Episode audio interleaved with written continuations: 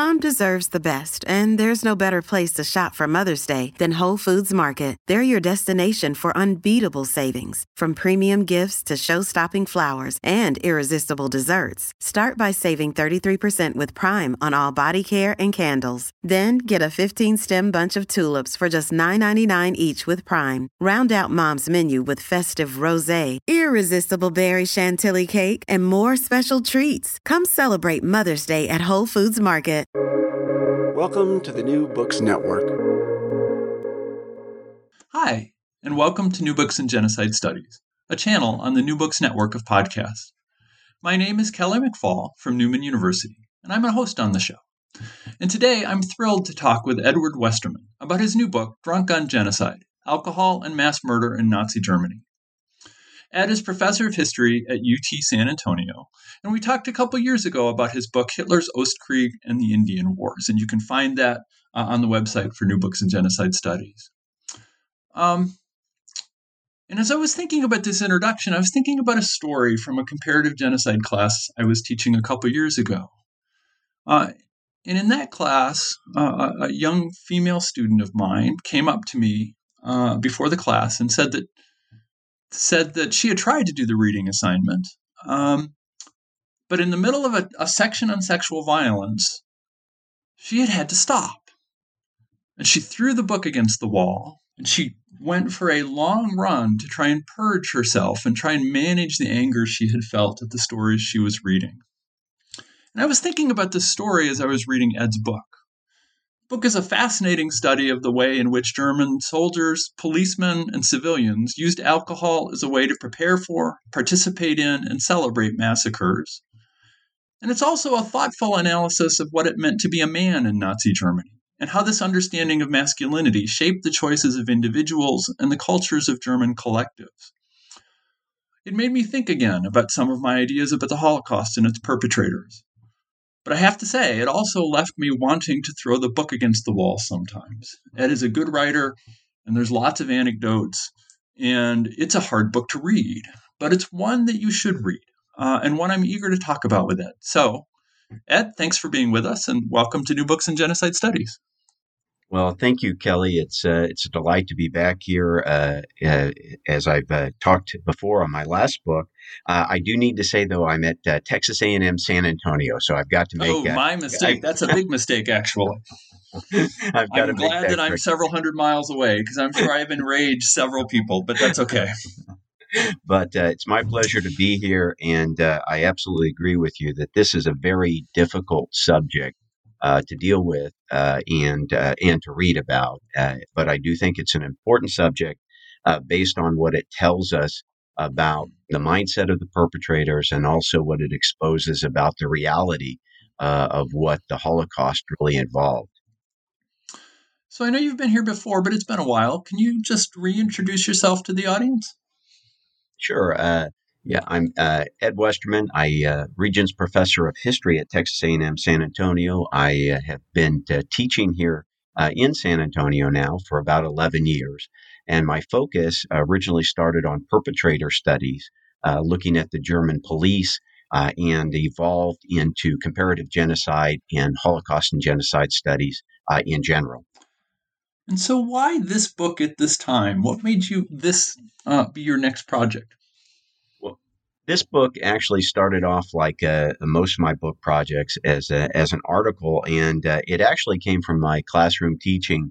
Uh, one of the things that I try to do in the classroom uh, when I'm teaching uh, the Holocaust class is to rotate different books through uh, that I think might appeal to the students and give them insights. And over the course of a couple semesters, I had used Father Patrick Desbois' The Holocaust by Bullets and Wendy Lower's uh, excellent book, uh, Hitler's Furies. And one of the things that, uh, as I was thinking about this over spring break uh, a number of years ago, was the use of alcohol in celebratory ritual that appeared in both of those books. And uh, that led me uh, to put together an article that was eventually published in Holocaust and Genocide Studies uh, on uh, German perpetrators and the use of alcohol. So, uh, Stone Cold Killers Are Drunk with Murder. And that appeared in spring of 2016. And the more I started thinking about uh, and looking at, at, the topic of alcohol use, it was one of those topics that was hiding in plain sight. So there was a ubiquity uh, of alcohol use and the different ways in which uh, it was used. And so uh, that kind of started me thinking more and more about that. And then uh, subsequently, uh, looking at some of the work on masculinity, especially Thomas Kühne's work and Elissa Mailänder's work as well. And so, as I was thinking about uh, gender and masculinity involved in the Holocaust, this kind of added a dimension uh, that you mentioned earlier uh, as you were speaking about the book uh, that allowed me to kind of think about the book in a in, in a different way. And so the uh, the book has been a progression uh, in that respect. In that respect, it's been looking at how did German men view themselves, how did the perpetrators see themselves as men, but also how did they integrate this idea of intoxication and not only the literal intoxication of alcohol use, but kind of the metaphorical intoxication of control of others. So maybe the place to start is to ask you to say something, and you do this in your first chapter.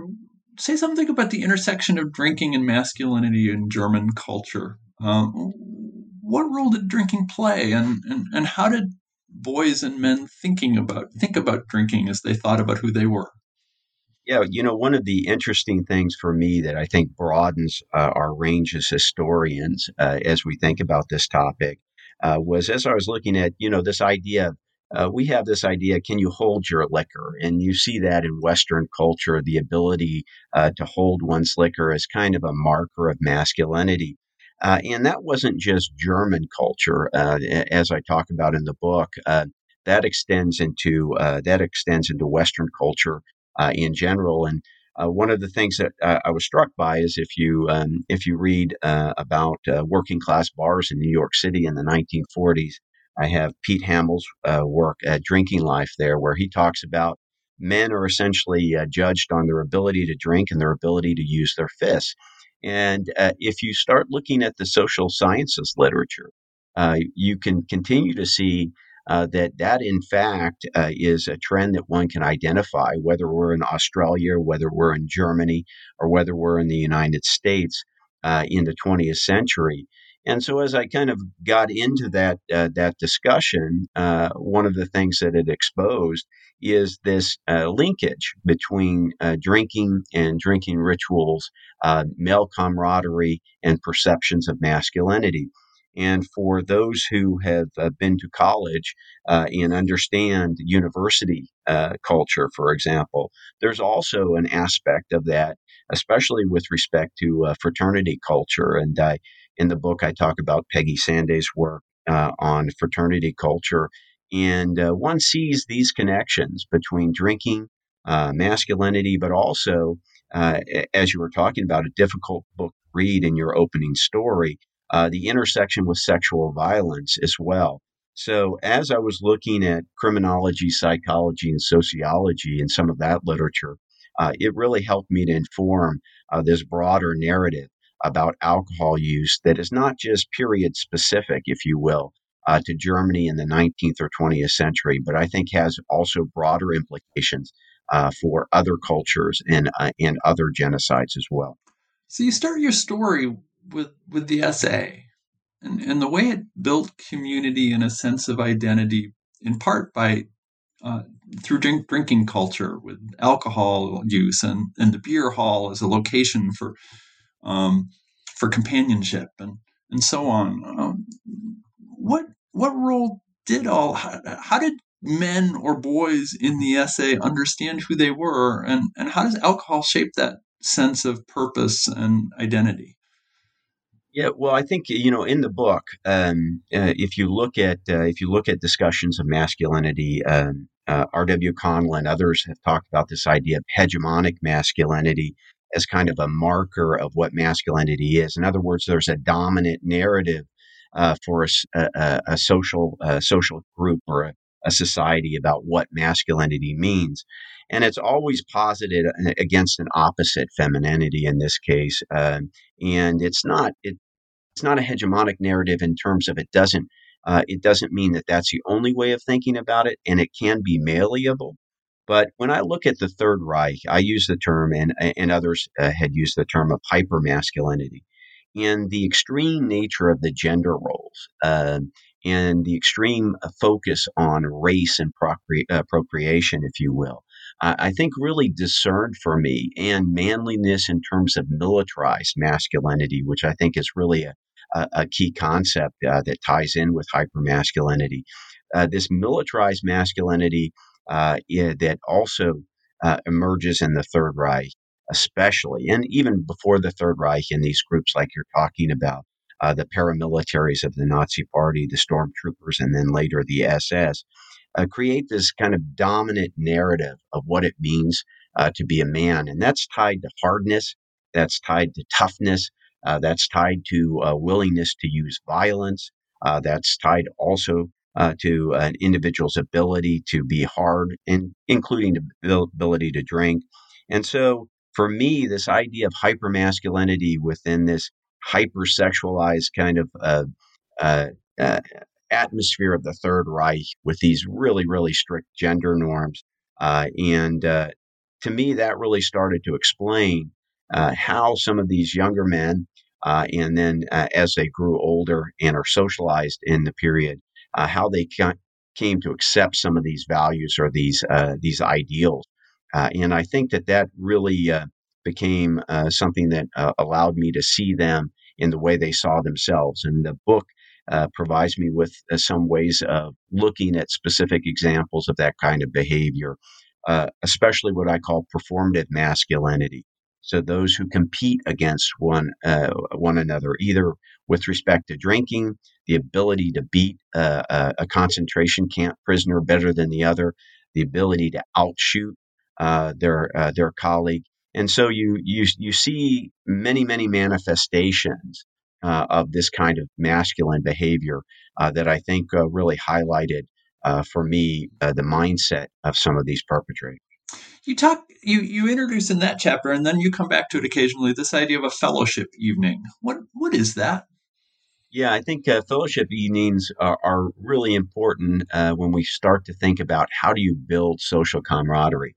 So in germany in the period if we go before the period of national socialism one would find uh, in places like hamburg or berlin uh, you find these uh, pubs that are dominated. Normally, they're associated with a given political party. They become normally mel, normalized mel spaces. Uh, and uh, they're used uh, to create a sense of camaraderie, but they're also used for political mobilization. So they become self kind of selecting islands, if you will, uh, in these in, in, these urban areas, and uh, they become points of identification uh, for individuals. And what I saw uh, in looking at uh, this process was this is a process that takes place under Weimar. Uh, it takes uh, place uh, in the Third Reich, especially. But these sites become sites of masculine camaraderie where they become male only spaces. In the book, for example, I talk about the stormtrooper pubs and women aren't allowed in those uh, normally, and and so they're they're kept out of those spaces. If they are allowed for a, a, a given event, then the men can drink alcohol, but the women can drink uh, cola, uh, soft drinks, or uh, or water, right? So we start to again see how these spaces are used. But what's really interesting is the number of discussions where uh, you have this kind of uh, militarized masculinity, these meetings, this camaraderie that's building up, and then how these groups then leave uh, these pubs and then uh, essentially engage in violence against their their political enemies, go looking for trouble, if you will, uh, or go on these punitive expeditions. So I really thought that that was interesting because normally uh, when we've talked about uh, these fellowship evenings, uh, Jürgen Matthäus did some really uh, good work looking at the police and the SS. But what uh, if you move backwards? What you see is actually the stormtroopers before Hitler and the Nazis take power.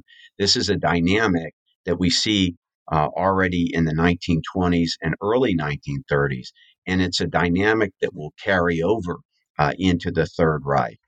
How how intentional are these? In other words, are these I don't want to say spontaneous because it can become a cultural norm to gather in a space and to behave in a way, but is to what extent are the leaders of these organizations as they're trying to build up a sense of community and political allegiance, creating uh, spaces and times for fellowship intentionally as a way to cement the political allegiance? And to what extent does it just happen? I don't know. Sp- again, spontaneously, organically is maybe a better word. No, I, I definitely think uh, that your your first point there's uh, there's malice aforethought. I would say, in other words, uh, that they definitely uh, intend to use these spaces for that type of mobilization, that type of camaraderie building, and maybe you know uh, in the 21st century. Uh, we we lose a little bit of we lose a little bit of our perspective on that. for example, not everyone has neighborhood bars anymore, right? Uh, now, if we go back to Weimar Germany, a lot of people don't even have cars, right? So you have to think about what male behavior looks like in that period. And it's tied very closely to different kinds of clubs at different uh, points in German history, athletic clubs, for example, uh, the Burschenschaften, right? These student fraternities uh, that uh, create this identity that's also uh, very much tied to German nationalist thought and drinking. Uh, so I think what happens is, is we think about it in our terms, right? A lot of times we lose track that this would these would be the uh, the sites or, or locales that men would gravitate to to be amongst their comrades who thought the same way or maybe had been uh, ex-soldiers uh, after World War One who had those kind of politi- that kind of political mindset. Uh, and then these can be used, right? These can be leveraged uh, by those seeking to uh, create uh, political power or, uh, or, or to mobilize individuals for their cause. You talk in the next chapter about rituals of humiliation. Um, so, so that's an interesting phrase. So, so I'll ask you to explain that phrase, rituals of humiliation, and then say something maybe about why humiliation was so prevalent and so important. Yeah, the, the uh, what was striking, one of the striking things in looking uh, uh, at this project as I was writing it uh, was that uh, humiliation and uh, this ritualized or staging of humiliation was very important to perpetrators, especially in the East. so, what you would see, and we all know from the reading that we've done in the field is everybody's probably familiar with seeing pictures of Jewish men having their uh, uh, having their beards cut or, or, having their side locks cut off, uh, and so we see we see those that dynamic. But then when you start looking at it, you start asking the question: Okay, well, what uh, what function uh, do rituals serve? And and rituals are bonding for the group. Uh, and I think that that's really important because rituals establish norms uh, for expected behavior or at least allowable behavior uh, within with, within the group. And uh, the two, uh, uh, as I kind of mentioned earlier, I think there's two forms of intoxication that are important to look at here. One is literal intoxication, so being drunk, for example, or having having had alcohol, consumed alcohol, and then being engaged in acts or using it as a celebratory accompaniment. But there's also this metaphorical intoxication of control over the other. And I think that that's really uh, the more profound sense of intoxication that we see, having power over others. And we see this even before the war, uh, especially in the concentration camps. And these rituals, whether it's welcome beatings, whether it's nighttime uh, forays into uh, prisoner barracks, which you can read about, uh, they predate the war and they predate the Holocaust. And so we see in the mindsets of the the perpetrators again this kind of enjoyment uh, or pleasure or amusement that's taken in the debasement of others. And, and again, I think that that's an important insight uh, into thinking about how the perpetrate, perpetrators themselves uh, are seeing their role uh, in these actions. You talk about, or you mentioned Theodor Eicke and Dachau and kind of the origin of the concentration camp system. Um, to what extent, I, I, guess I'll go kind of repeat and or, or, or, or, follow up on the earlier question. To what extent is this, are these ritual humiliations taught? Um, and to what extent do they just emerge um, sporadically or locally or organically? Well, yeah, that's a that's a great question. Uh, I think it's a little bit of both, but uh, I think what Eicke is effective in doing is essentially uh, this school of violence, right? Schooling for violence. Uh, this idea of creating a mindset amongst those SS guards in the camp that this is the way uh, that you're uh, that you should act, and one sees that not only amongst uh, amongst men but also amongst female guards. And for example, there's a uh, there's a quote uh, that uh, that a new female guard is told SS guard is told by her supervisor hart sein oder hart werden. And what that translates to is either be hard or become hard, right? And so this this idea that when you're dealing with these uh, putative enemies of the state, that there is no room uh, for pity, and that uh, one's hardness can be expressed in these acts, these uh, acts of humiliation, acts of beating, uh, acts of murder, is a reflection then of the individual's own uh, own toughness, and then that ties us directly back, uh, as I was talking earlier, to these perceptions of masculinity, especially in these SS uh, paramilitary groups. And one continues to see that uh, as uh, we think about the Einsatzgruppen and the murder squads that go into the East, one sees the same reflection uh, of this uh, need or this belief amongst the minds of the perpetrators that one has to do these types of things to demonstrate one's toughness. Use a really striking word choice and uh, as you move on in the book and you talk about taking trophies uh, which the, the content of this section was not a surprise to me, but thinking about them as trophies was really enlightening. So, so what do you mean by trophies, and, and what what what things constitute trophies, and, and, and what do they do with them?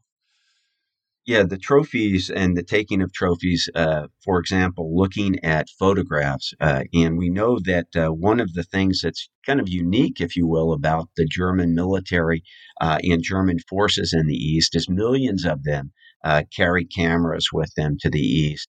And that's something that in our present day, uh, you know, with everybody having an iPhone or everybody having their their device that they take maybe hundreds of pictures, some people a, a day.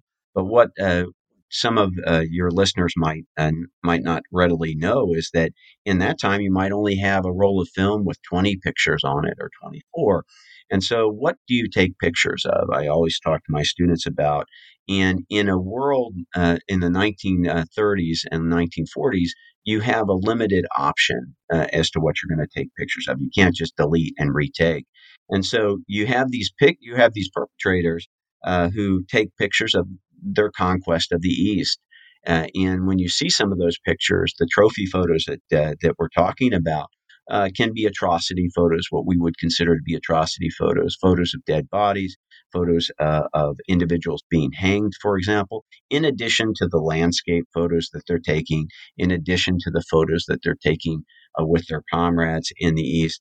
But one of the interesting things about these types of photos that you find, and you find this in Soviet war investigations uh, during the war and after the war, uh, is that uh, many of these photos are carried, for example, uh, in the blouse pockets of the perpetrators. So they're used, they're readily available. They're not put into albums necessarily, although many are.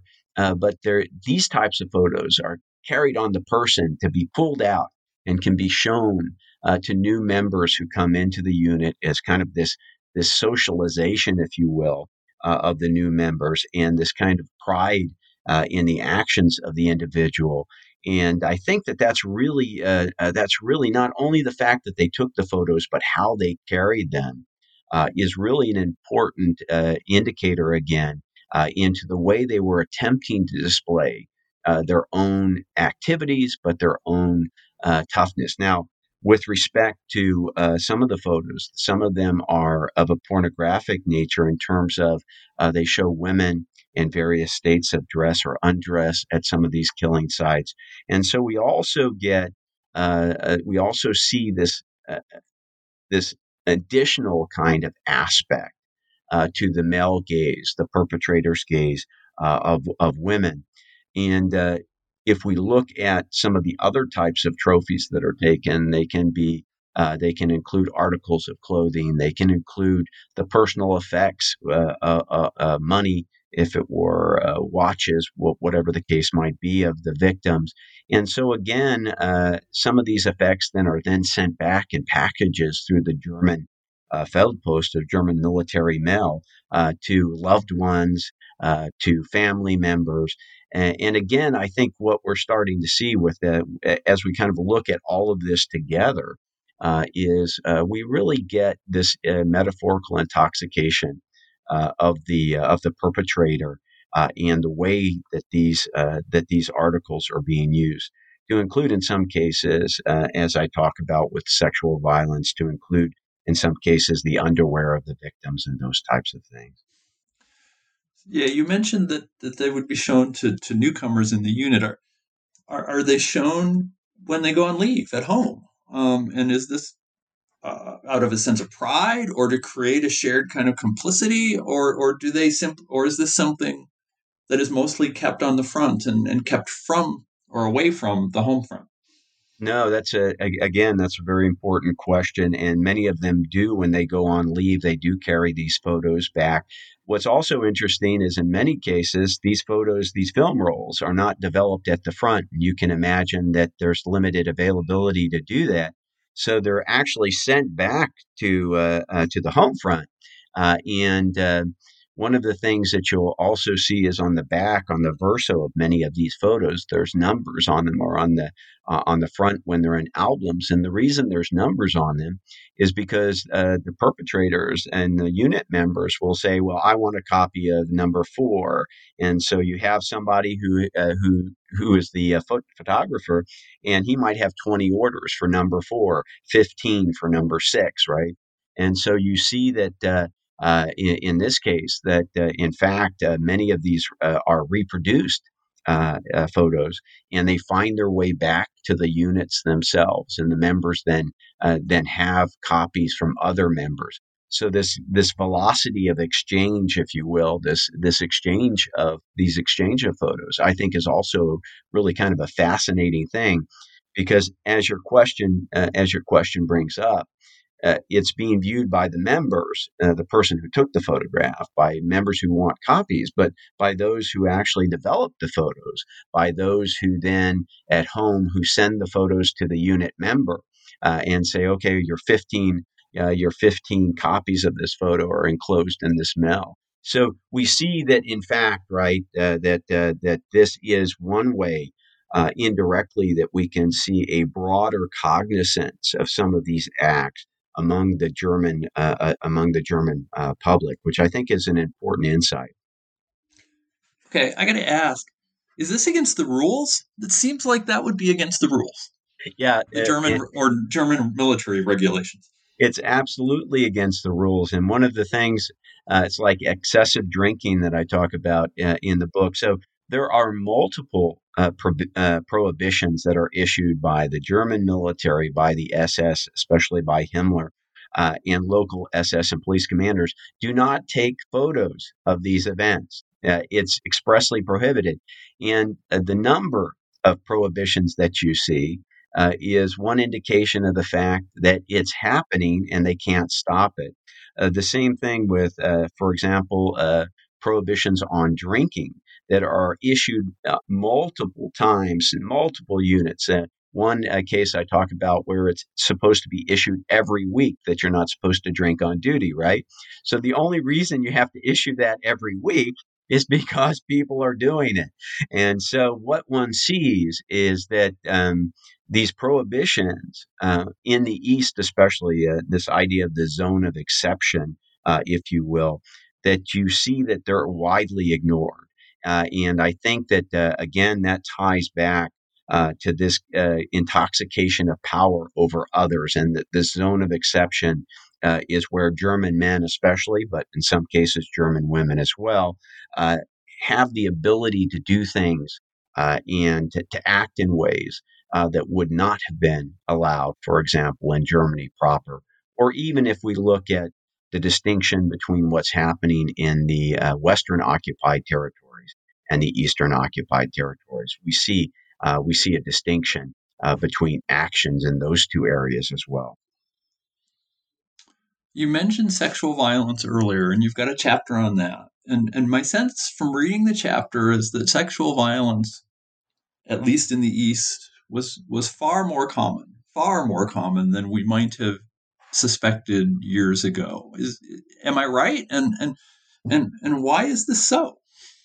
Yeah, that's uh, you're absolutely right. If uh, we, if you and I had been having this conversation 20 years ago, kind of the standard historiography was that, well, you know, that was considered to be racial defilement. So of course, uh, German troops would have been pub- uh, punished, especially SS uh, and police troops would have been published, excuse me, punished for being involved in these types uh, in these types of acts. And then we had uh, literally a generation of female historians, largely female historians, who started to uh, look at sexual violence. Regina Mühlhäuser is one, Birgit Beck, uh, Rochelle Saidel, uh, Helena Sinnreich, for example, just to, just to use some names. as they started to look at this, what we what we really found was that, in fact, that sexual violence was prevalent uh, especially uh, in the East, against both Slavic women and Jewish women. And this is kind of a paradigm change uh, in our understanding uh, of what was happening uh, in the East. And I quote in the book an SS and police uh, court review that estimates that over 50% of SS and policemen had been involved uh, in what would be known as uh, racial defilement, in other words, sexual assault against Slavic or Jewish women. So it's very, very clear from uh, uh, from the records, and as we start to look at testimony uh, of survivors and witnesses as well, uh, that this is a widespread. Uh, widespread act, and I think again, uh, Patrick Desbois' book, "The Holocaust by Bullets," as we look at what Ukraine, Ukrainian witnesses, they remember, for example, how members of the Einsatzgruppen would take uh, Jewish women and use them as sexual concubines. And if they moved out or the women got pregnant, they would just be executed. Uh, and again, this idea of uh, how the perpetrator saw these women uh, as disposable uh, kind of sexual objects, if you will. Uh, we see that also to a certain degree in the Wehrmacht, the, the widespread use of sexual assaults. We also, you know, found that we knew it before, uh, and one of the things that I think is important to say about historiography or, or the sources that one uses here uh, is, in fact, that if we look at some of the uh, Soviet uh, sources uh, directly after the war, the so-called uh, black books, some of the some of the investigations that are taking place, one sees very clearly sexual violence is noted uh, in witness uh, and survivor testimony uh, right after the war or even during the war that this is part and parcel uh, of the German occupation regime. So it is a definitely one of those things that I think you're absolutely right that we are now more cognizant of the scope and scale of it than we were in previous years. So I'll just briefly pause to note, as you may hear, some of the listeners may hear, I'm doing this interview in my office, and um, it appears that the uh, lawn services company that mows Newman's lawn changes its schedule. I would say weekly, but it seems like hourly. So if you hear a lawnmower in the background, it is in fact the lawn services. I doesn't sound too loud to me, so I hope it is not uh, distracting. But um, but back to the book. Um, what about rape of men or sexual violence against men? How prevalent is that? Yeah, that uh, it's there. Uh, it's it, it's there, but it's also, I think, much more difficult to get at. And uh, one of the one of the things that prevented uh, maybe an understanding of the uh, of the scope and scale of sexual violence uh, after uh, after the war was that that was not a subject that, for example, survivors uh, wanted to talk about or were comfortable uh, uh, talking about. And it was probably not a, a, a subject that, for example, uh, interviewers were comfortable asking questions about. And so what we ended up ha- what ended up happening in many cases for some of that testimony, it was kind of elliptical. Uh, that uh, it would be uh, it would be stories about something happening to someone else or that something terrible happened uh, to me, uh, you know, when they came. And nobody wanted to ask, well, what did that mean for a very obvious reason. And I think uh, it even becomes more difficult uh, to get to the idea of violence, sexual violence against males, uh, for some of the same, uh, for some of those very same reasons. Now, where we do see that, for example, is when we look at uh, sources that deal with SS and police uh, judicial records. So those who uh, those who have been accused of um, uh, of uh, sexual assault against males, for example, you see that discussion uh, in some of those in some of those cases. But it's much more difficult to get it. But my feeling is that, in fact, that like sexual assault against women, it's certainly it's certainly there. Uh, but uh, our source base to get into that discussion is more difficult. Mm-hmm. And I have a couple of instances where uh, I uh, I talk about what I have found in the records related to that. But again, it's still a little bit. Uh, uh, it's still much more difficult to get at based on what we have for sources. And of course, if you exist on a com- college campus today, you will have read about the intersection of alcohol and sexual violence. Um, so much of the many of the anecdotes or many of the, the examples you provide in that chapter are examples of soldiers who are drunk or in the pro- process of becoming drunk or who are drinking. So, what is, I guess the question is, is alcohol simply an accompaniment or or was there a culture of alcohol and sexual violence that existed in German culture before the war that makes this a natural pairing or what what is the relationship between alcohol and sexual violence well, I definitely think that there's a, the process of uh, disinhibition that comes with alcohol. And I call this, when I speak with my students, I call it the spring break effect. So, what makes you jump off your third story balcony into the hotel pool uh, at three o'clock in the morning. Uh, why does that sound like a good idea? Well, it certainly didn't sound like a good idea probably at eight o'clock in the morning. Uh, but you know, a day of drinking, and then somebody then somebody dares you, right? So you get this kind of idea of masculinity. Are you tough enough to do this? And you do things like that. I, I definitely think that a disinhibition is one role uh, that we see uh, that we see with alcohol uh, that leads to some of this violence. But also, I think uh, what's interesting about that, and this is where looking at fraternities or talk about rugby teams, could talk about football teams, uh, is this idea of group camaraderie is expressed through the act of drinking, but it can also then um, it can also then change into acts of group uh, sexual violence, where we see for example, fraternity, as I talk about uh, Peggy Sanday's work again, where she uh, talks about it wasn't just about the group drinking, but uh, the idea of, uh, of group sexual assault or gang rape uh, was also a way uh, to prove one's admittance to the group and one's adherence to the group standards and one's ability to perform within the group. And what's really striking about that is that's that's something we can see also. For example, the Japanese military. There are uh, there are cases uh, where there's one Japanese soldier that talks about when he was allowed to participate uh, with uh, the members in a gang rape. Uh, that that's when he knew he belonged to the group. And so I think you know again, uh, alcohol can help to cross this uh, disinhibition threshold. But also, what's really striking about its use is when it's used to facilitate. In other words, when it's celebratory. Uh, when, for example, uh, I talk about a group of SS men, they're celebrating uh, New Year's Eve. And so, like most of us, uh, uh, probably who drink, New Year's Eve is a time when one toasts in the new year. Uh, and drinking can be uh, rather heavy for some individuals during that uh, that period.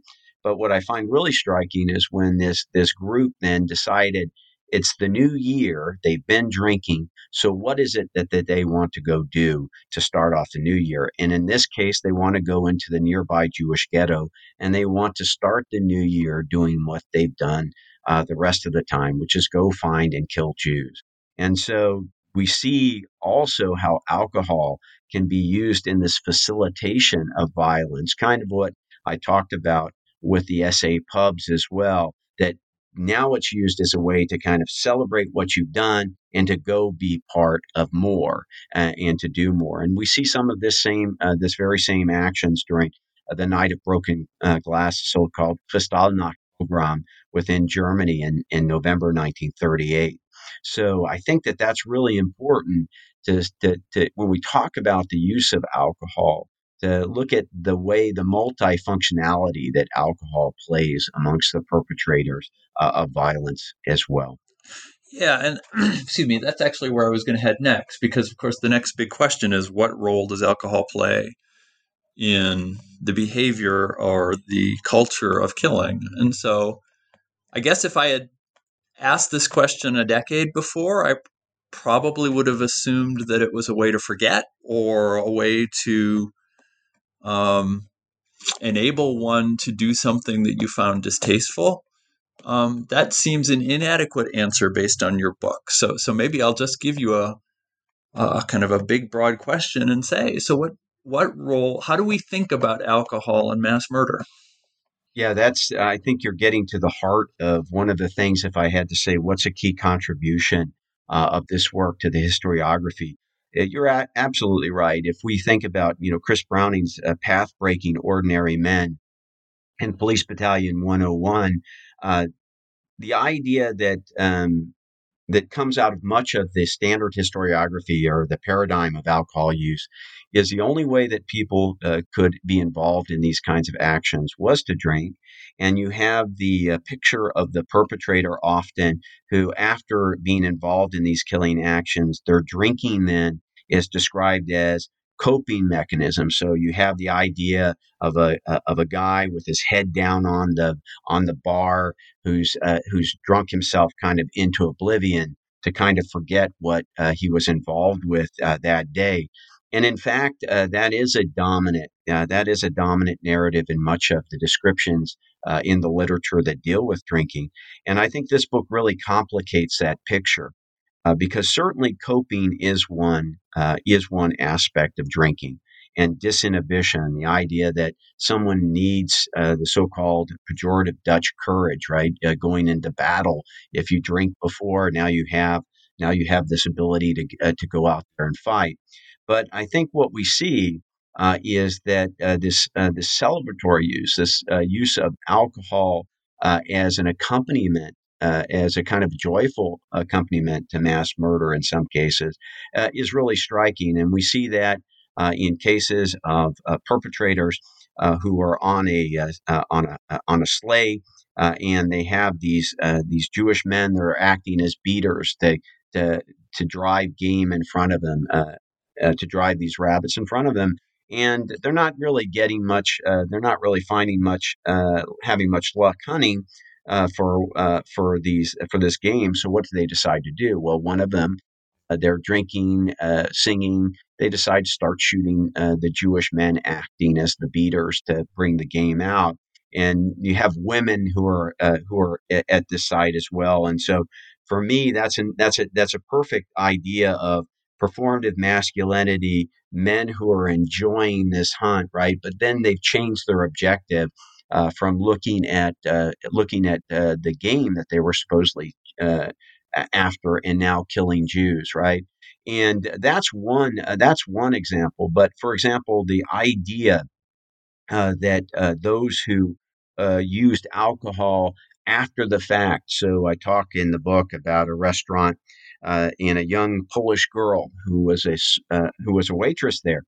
Remembered how m- several times a week uh, this group of perpetrators would come back and they were coming back from a killing operation.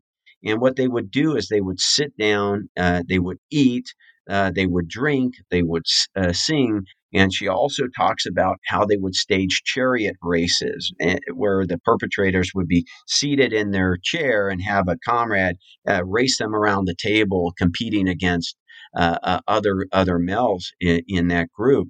And this is happening not once, but multiple times. Uh, and she remembers it. Uh, she also remembers the unwanted sexual advances of those uh, German men as well, those German perpetrators as well. But that's much different uh, than the idea, right, of someone coming back from a killing action and just slamming down shots until they kind of pass out and cry in their beer.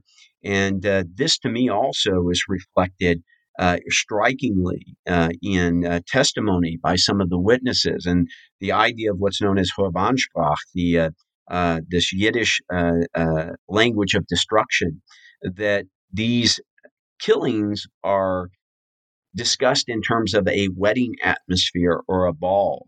Uh, so I think if we place ourselves in the perspective uh, of someone who's in a small village uh, or a shtetl uh, in the 1940s in the East, what's the one day that is going to be the most joyous day uh, of the year? And that's going to be uh, a wedding, which is probably going to cost the individuals uh, the equivalent of many times of what they would make uh, in a year. So the idea here is that they're uh, that if the witnesses describing the perpetrators in that way, that it's like a wedding atmosphere for them, I think that really gives us an insight uh, into what they were seeing and also uh, how they were interpreting uh, interpreting the acts of the perpetrators themselves. Yeah, and you focus on alcohol, but food shows up here too. And and I noticed you you cited some stories from a book I've taught. Um, I think I'm not sure if I'm pronouncing her name right, but Rita Gabus or Gabus, a, a guest at the Shooters Banquet, and you talk about food and banquets and the way that killings were punctuated or interrupted or or culminated with feasts. Um, can you talk a little bit about that? Yeah, that that to me was uh, really another kind of um, fascinating thing to think about in terms of uh, the ability to stand uh, at the edge of a gravesite, shoot people, uh, and then take uh, breaks, not only to have a, a, glass of schnapps or a shot of schnapps or a beer, but to sit down at a table and to eat. Uh, and to think about what that means psychologically uh, is one thing, but there's also a real physiological aspect to that that I think is is interesting because um, one of the uh, one of the works that uh, kind of struck me in that respect was uh, some of the uh, listeners may be familiar with the film The Act of Killing, uh, which Joshua Oppenheimer directs. this movie that looked at perpetrators of killing uh, in Indonesia in 1965. And there's one of the perpetrators, uh, in, in fact, the, the head perpetrator that's being interviewed. And, and there's a scene where he's on this uh, this rooftop balcony, and it's actually the murder site where he would kill groups of uh, alleged or suspected communists, and he would uh, he would strangle them with wire. Uh, and as he's talking, uh, as he's talking and recounting how he used to do this, one of the remarks is he made is I had to kind of change the procedure. He's quite proud of it. He be, he said because it was really bloody when we first did it, and the smell of blood is really nauseating. It really makes you sick.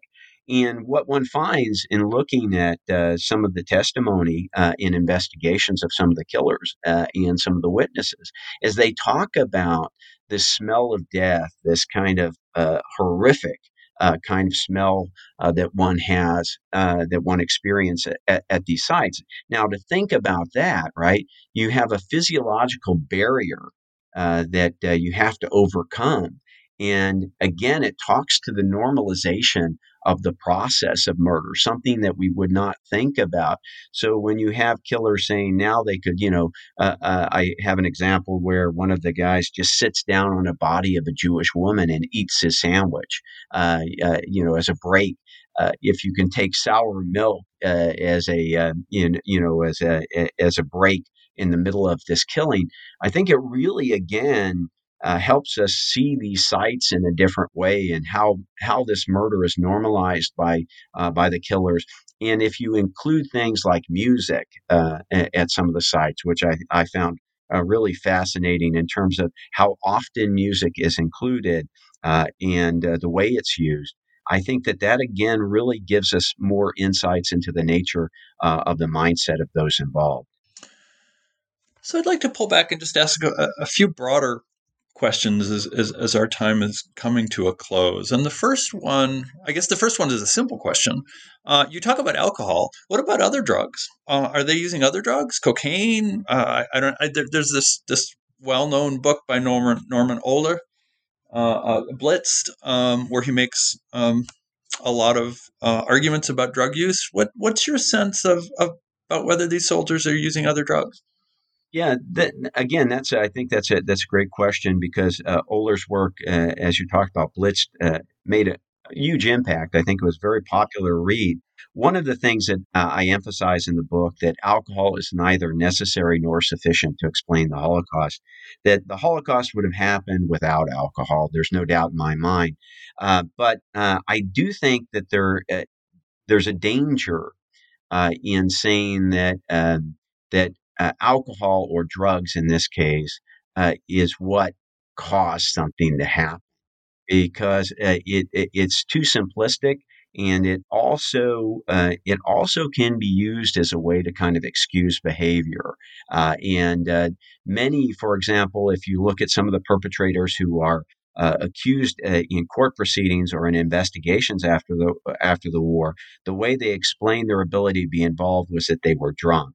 And uh, it makes sense because, um, as in U.S. law, uh, your level of intoxication can be seen as a mitigating factor to some actions that you're involved in.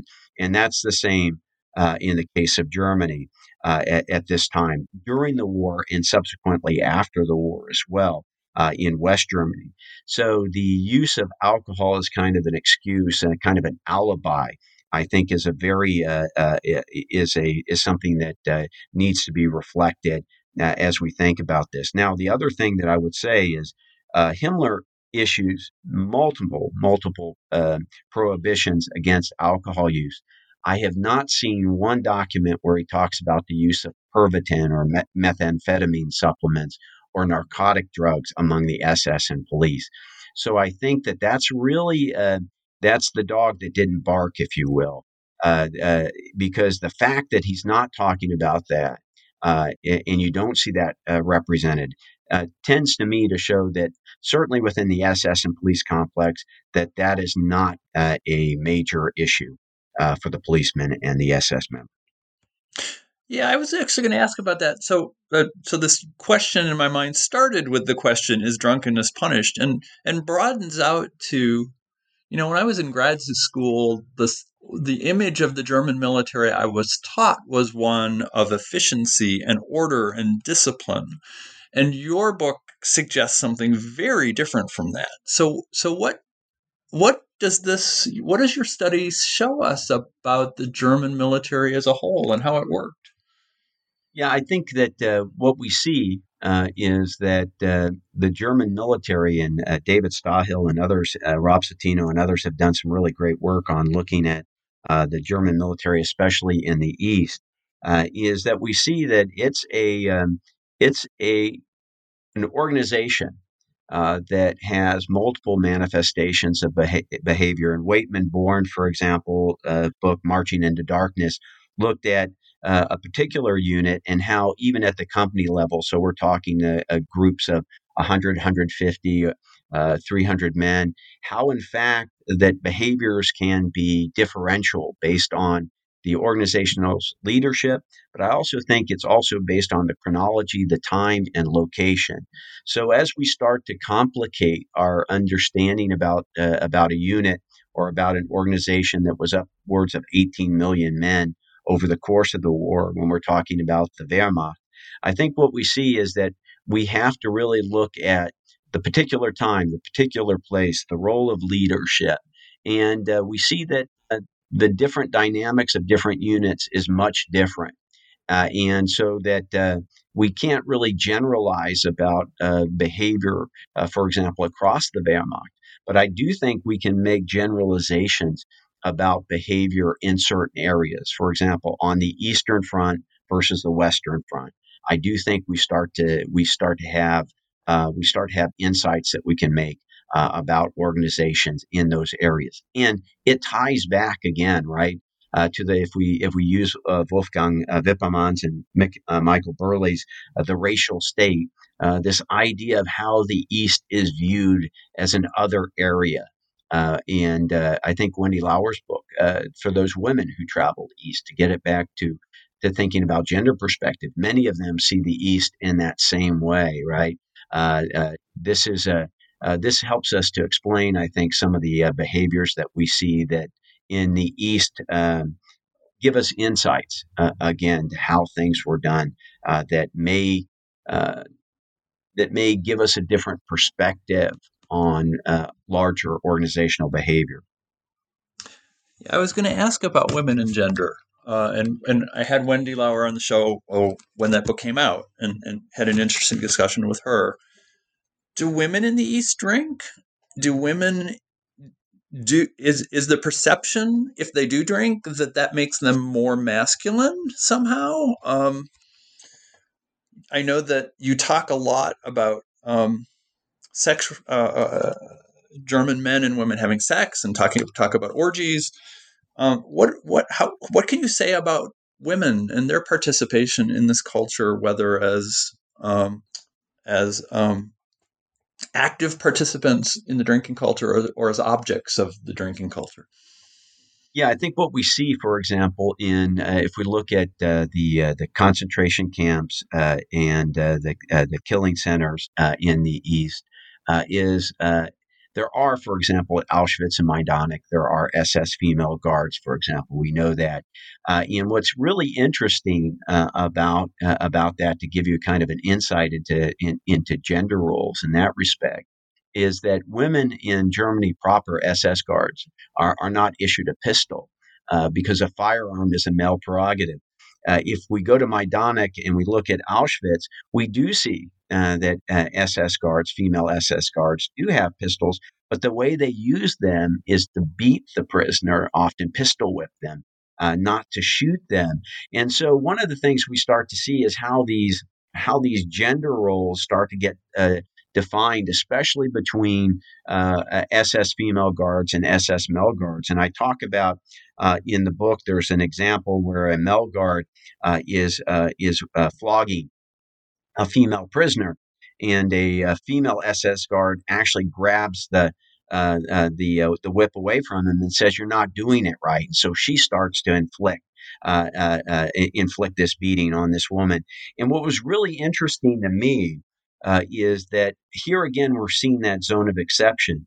So what that female SS guard is doing is she's not she's not using the standard of the female in Germany as her standard for action, she's adopting uh, that SS Mel standard.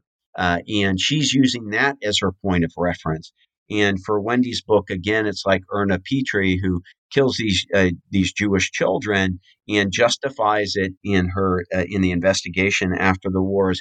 Her husband was an SS man. Uh, she didn't want to stand behind uh, the Mel uh, the SS Mel. She wanted to prove that she had that quote unquote right stuff uh, as well.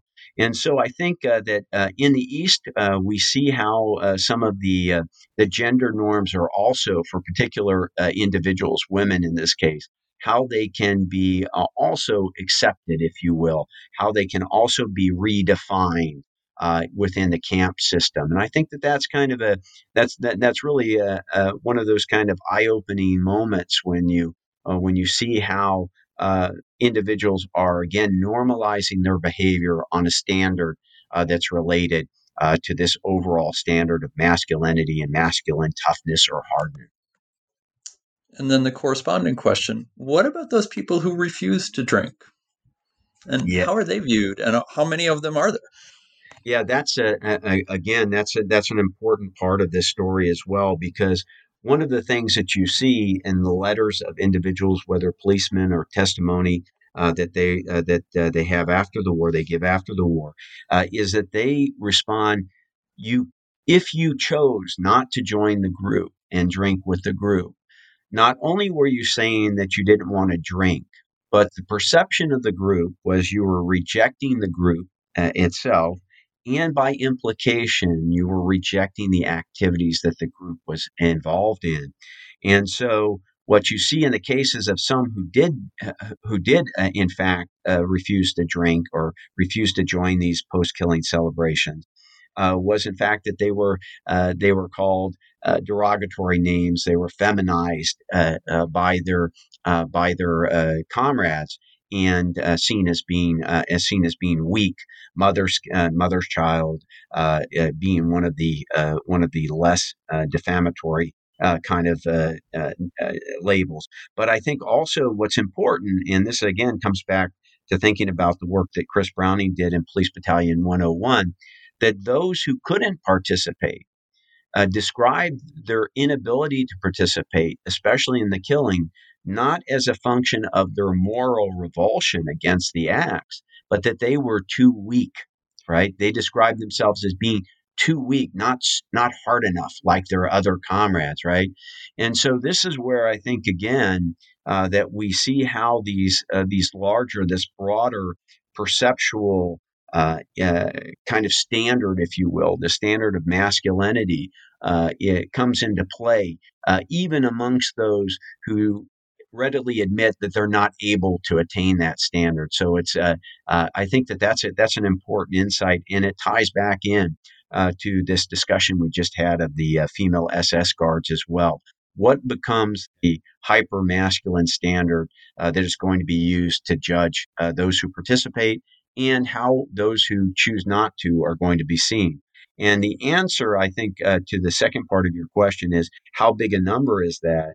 Uh, if you look at what Ohlendorf, uh, Otto Ohlendorf, who was a, a, a commander for Einsatzgruppe D, uh, talks about after the war in one of his uh, interrogations, when asked, "Well, what was the number of those who refused to participate?"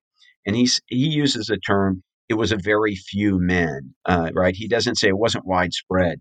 The other thing that I found really interesting is Karl Kretschmer, who was a member of the Einsatzgruppen uh, after the war, uh, Lanzmann tries to get him involved in a conversation because Kretschmer uh, wrote uh, several very notorious letters uh, to his to his loved ones about his participation. And after the war, one of the things that Lanzmann tries to ask him, well, you know, was it hard to become involved in in, in these actions? And Kretschmer just kind of says, yeah, for the new for the new the newbies for the for the newbies it was but what one sees is that that process uh, of acclimation to murder uh, can be a relatively brief process of normalization into the act of murder. So those who start the day uh, finding it difficult to do that uh, by the eighth or ninth uh, uh, group that's come up, they become acclimated and, and murders become normalized, or the second or third operation that they're involved in uh, killing operation, by that time it's become normalized. So I think that that's that's also uh, an interesting dynamic that we see. So this is a book addressed at a specific moment in time and a specific conflict. What what questions does this open up for genocide studies as a whole? What what research paths are suggested by this book? Yeah, I uh, one of the things that uh, struck me in doing the book is I looked at uh, the issue of Rwanda and mm. the Rwandan genocide, and uh, one of the things that as I was uh, looking at that issue, uh, the incorporation of alcohol and ce- celebratory ritual, music, song, sexual assault. I think there are some really interesting parallels from the way in which we see alcohol and intoxicants used celebration used uh, in the case of Rwanda. Uh, I think also uh, looking at the Balkans, uh, especially with uh, respect to the issue of sexual assault uh, and drinking, there's definitely some parallels there. But I think bro- more broadly speaking, this idea of metaphorical intoxication I think uh, gives us really some insights into maybe thinking about this broader arc of uh, genocide and mass atrocity, uh, mass killing, uh, and the way in which um, the way in which this othering uh, of the victim and the perpetrator's own kind of control, if you will, intoxication with control over others. Uh, I think we see that there. I think to a certain effect, and I, I talk about this in the book a little bit, is if we look at the antebellum South in the United States as well, this idea of um, having control over others, in this case, uh, uh, uh slavery, right? That uh, one sees that uh, the use of flogging or the use of rituals of humiliation, uh, one can see some of that same dynamic. Uh, that we uh, that I talk about in the book as well. So I think that this this book hopefully will provide a starting point, maybe for looking at some of these other incidences, and maybe provide a certain way of thinking about some of the social science literature that uh, I've included in this book to uh, uh, to apply it to some of these other cases as well. Well, you've been very generous with your time, so um, I always end with the same two questions. Uh, one of them, we're recording this just after our respective semesters ended, um, and which in theory means that I have time to read uh, or watch. I'm not sure theory is actually reality, but we'll pretend for the moment it is. Um, what book would you, or movie, or, or or or literature, what would you suggest to the audience uh, uh, that they should read that was meaningful to you as as as a result of the study? Yeah, I uh, I definitely think uh, some of your audience may be familiar with the uh, uh the film The Gray Zone, which looks at Auschwitz and the Sonderkommando. I think that that's a uh, you see some of this dynamic reflected uh, in, in in the movie itself. Uh, as I mentioned uh, uh, earlier, I, I mentioned Claude, Claude Lanzmann and Shoah, which is nine hours long. If you if you look at it, though, there's a lot in there. I think that that also is reflected in this book. And one of the uh, one of the advantages about being at the Holocaust Museum on a fellowship was that there are hundreds of hours of outtakes uh, from Shoah that are actually available uh, at the uh, at the Holocaust Museum in D.C. And uh, there's some really fascinating information that is available in those outtakes that is not available actually in the film version. Now, your listeners probably for the most part aren't going to be able to uh, to make the trip to DC. But I think looking at Lanzmann Shoah, uh, looking at the gray zone would be, uh, I think, very one obviously a fictionalized account, uh, but the other, very much based on witness and perpetrator testimony, uh, is really uh, the way to get in an insight into some of these issues that I've talked about. And the second question is maybe not a kind question because, at least in theory, academics have a life, although, again, I'm not sure theory and practice are real. Um, what are you working on now? I'm trying to think a little bit more about another very dark subject. One of the things that uh, one of the things that struck me uh, in uh, in writing this book, and I use the term in the book, recreational violence or spectacular violence, uh, is um, what does it mean to be involved in recreational violence. In other words, to stage activities of violence against uh, against others as a kind of sport or as a kind of uh, amusing activity. And uh, that to me is one question that's still kind of, if you will, rattling around in my uh, in my brain a little bit. Is uh, what does that mean? And are there other examples? So to go back to my earlier uh, work of looking at uh, the Nazi East versus the US West and thinking about how can we look at maybe some of these concepts in comparative perspective i think is really something that i'm uh, that i'm thinking more and more about uh, and that's that's where i am right now. So i'm not sure where that's going to go but that's uh, that's uh, that's the uh, that's the answer for now We've been talking to Edward Westermann about his book Drunk on Genocide Alcohol and Mass Murder in Nazi Germany, published by Cornell University Press. Ed, thanks so much for being with us. And uh, it sounds like a fascinating project. And when you're done, uh, I hope you'll be back on the show to talk about it. Thanks so much, Kelly. I appreciate the invitation to be here today.